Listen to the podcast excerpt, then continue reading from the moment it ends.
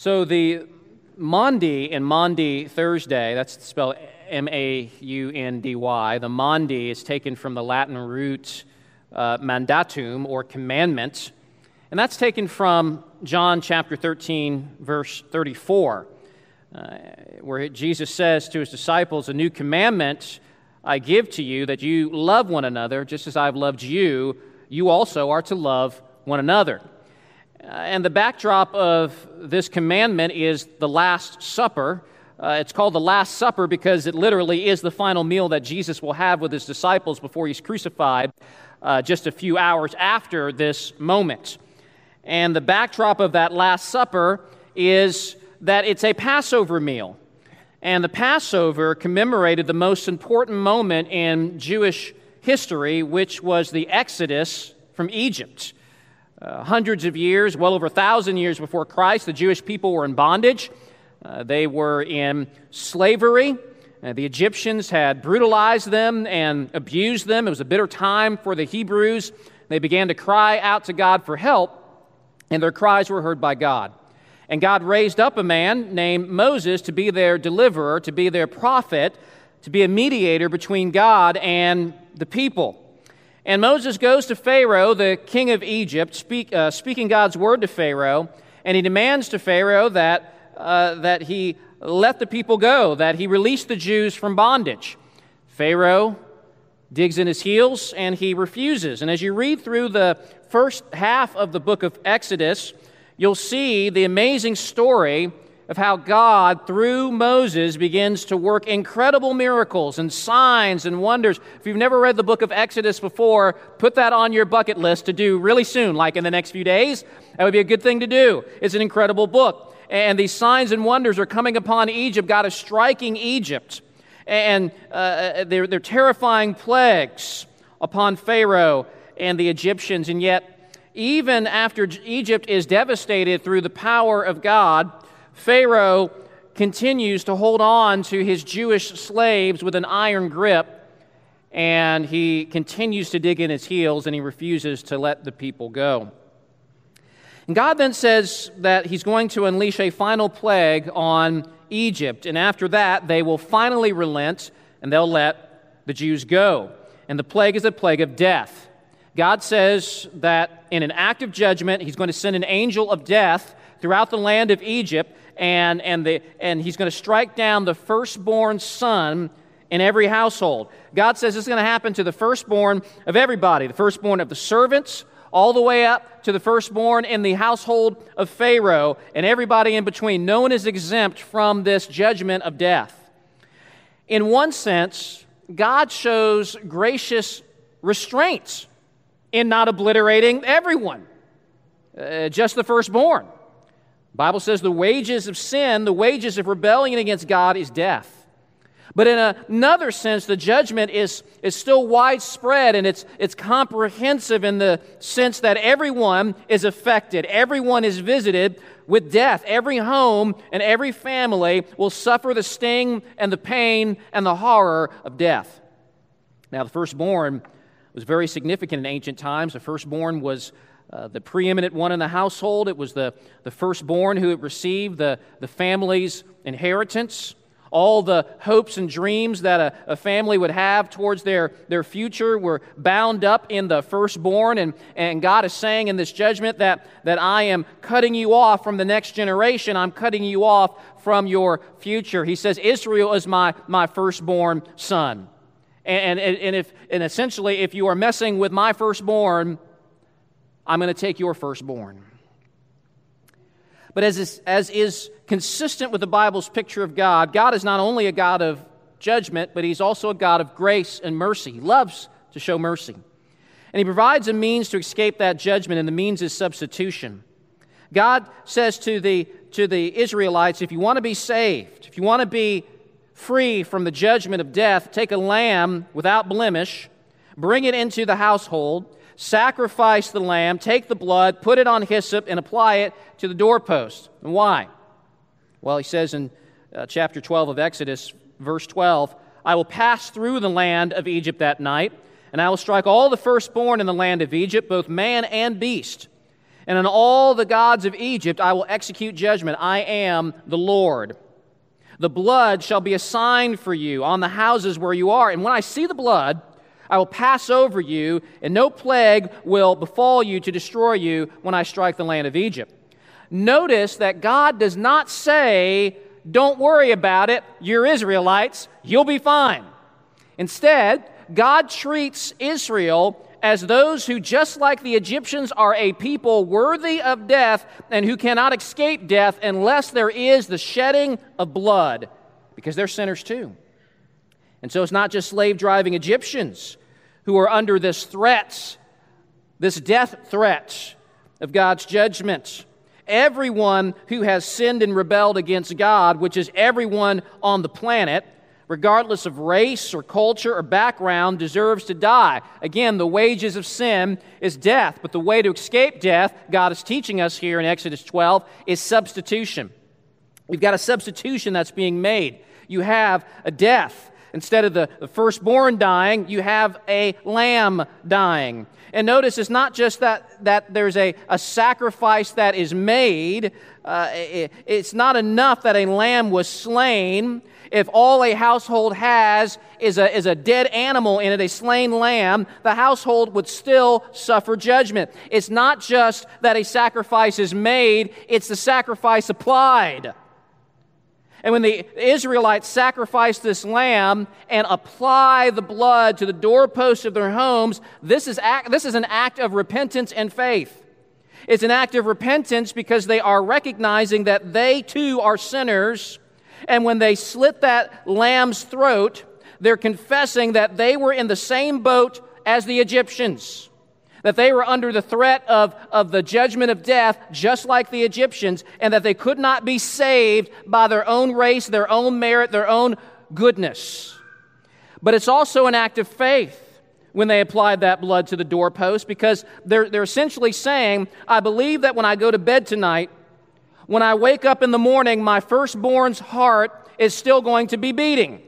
I trust and I believe in the promises of God. I know there's nothing else I can do. There's nothing I can do to save myself. Instead, I trust in God's provision for salvation and His provision to rescue me from death. So when the angel of death passes over the house and he sees that blood that has been applied to that doorpost, he sees it and he moves on. He passes over that house. That's where the term Passover comes from. I'm sure you're smart people, you figure that out. You already know that. The angel passes over that home and he does not execute judgment on the people because blood has already been spilt. Judgment is already seen to have been taken place in the spotless lamb. Judgment has already been visited to this house. And during that night, the Passover meal was instituted.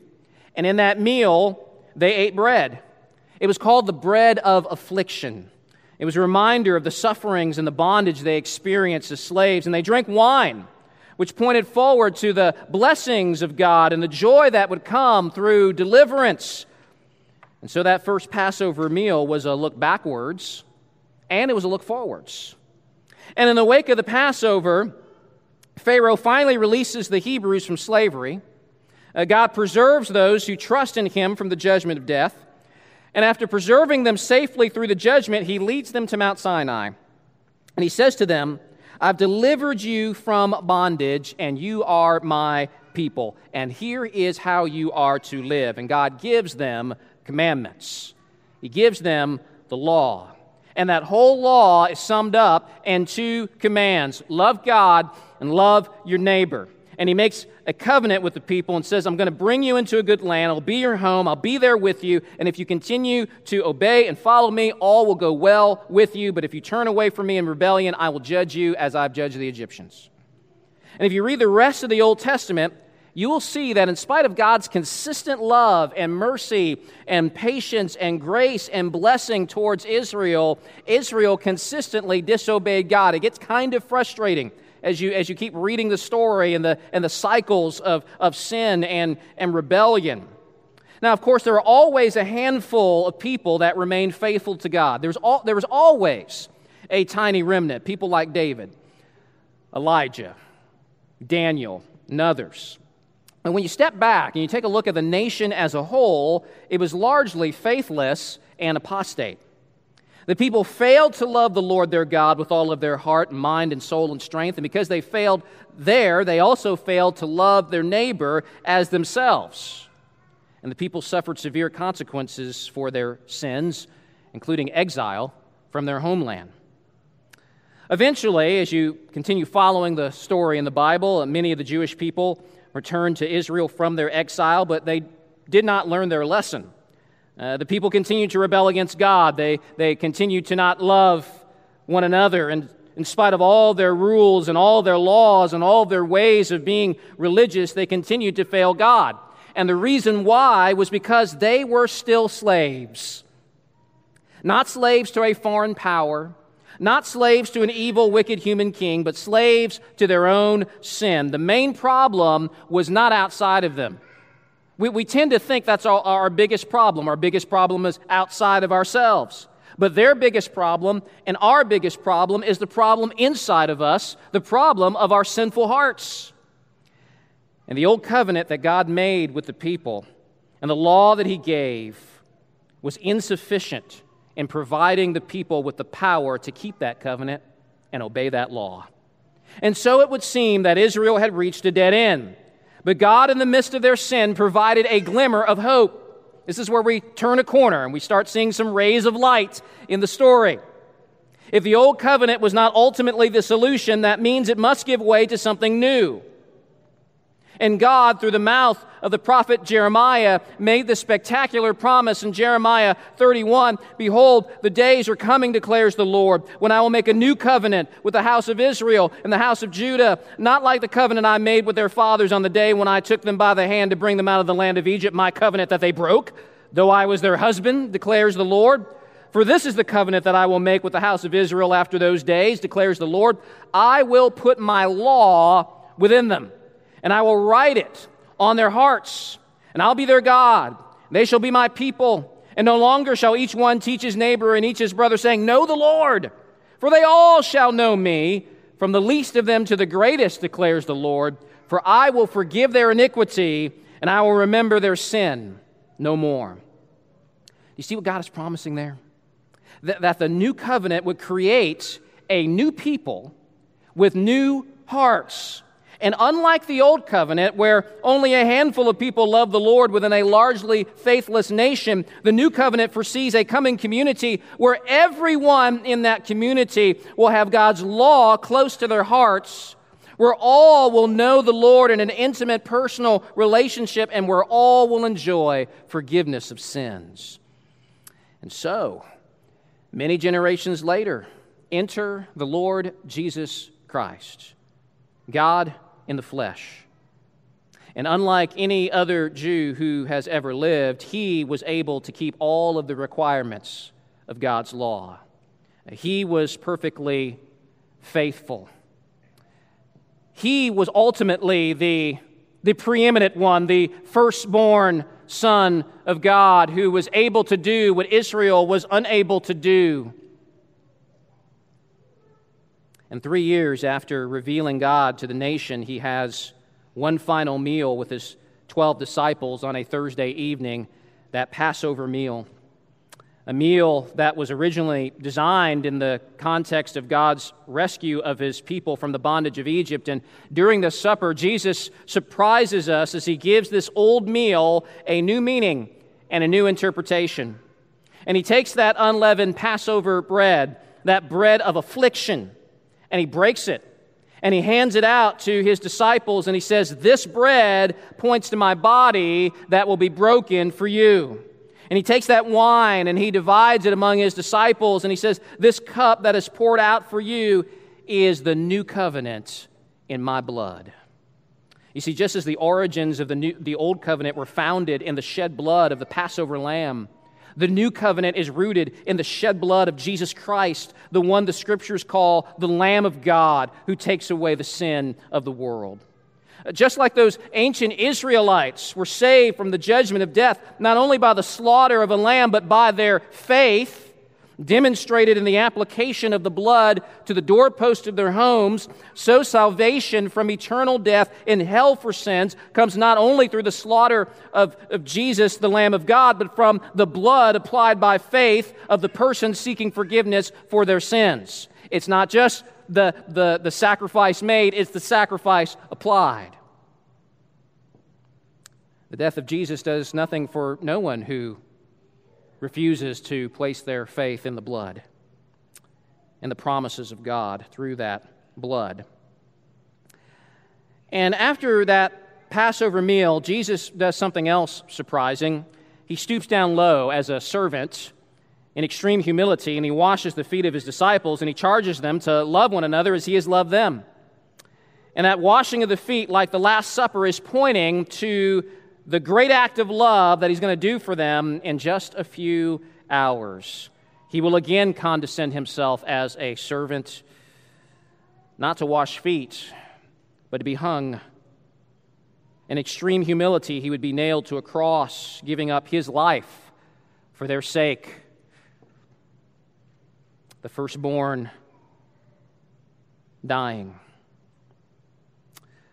Jesus says, Love one another as I've loved you and his death will be the thing that will make it possible for them to obey that command because his broken body on the cross and his shed blood inaugurates and purchases and secures the new covenant for his people. That new covenant, which unlike the old covenant, will fix every fix the very thing that is wrong with the people, which is their sin enslaved hearts. And it'll solve their biggest problem, eternal death in judgment for their sins at the hands of an angry God. As the punishment sinners deserves is transferred to Jesus as he hangs naked and bleeding from that cross, God's anger and wrath is pouring down on him, not for what he did, but for what they did, indeed, for what we did. Because this offer of rescue, of deliverance from sin's slavery and sin's punishment, this glorious covenant that God said he would make with Israel is suddenly and gloriously seen to be inclusive of all who would believe. Of every tribe and tongue and nation. That's why the Apostle Paul goes on to write in the book of Ephesians uh, Therefore, remember that at one time you Gentiles, you non Hebrews, you non Jews in the flesh, that you were alienated from the commonwealth of Israel and strangers to the covenants of promise, having no hope. But now in Christ Jesus, you who were once far off have been brought near by the blood of Christ. For he himself is our peace, who has made us both one, creating in himself one new man in place of the two and might reconcile us both to God in one body through the cross. So then, you are no longer strangers and aliens, but you are fellow citizens with the saints and members of the household of God. In Romans 9, Paul puts it uh, another way when writing to Gentile believers, he says that you have become grafted into the people of God through faith. And so the original Exodus turns out to be just a, a picture of a greater exodus, a greater rescue from a greater bondage by a mediator and prophet greater than Moses. God's wrath has passed over all who trust in Jesus for rescue. And if you count yourself among the many who have trusted the blood of the Lamb, then this meal that we are about to have tonight is for you. And like the original Passover, this communion meal is a look back and it's a look forward. It's a look back to the afflictions of Christ and the thing that has saved us from sin. But it's also a look ahead because Jesus said to his disciples, I will not eat this meal until it is fulfilled in the kingdom of God, and I will not drink of the fruit of the vine until the kingdom of God comes.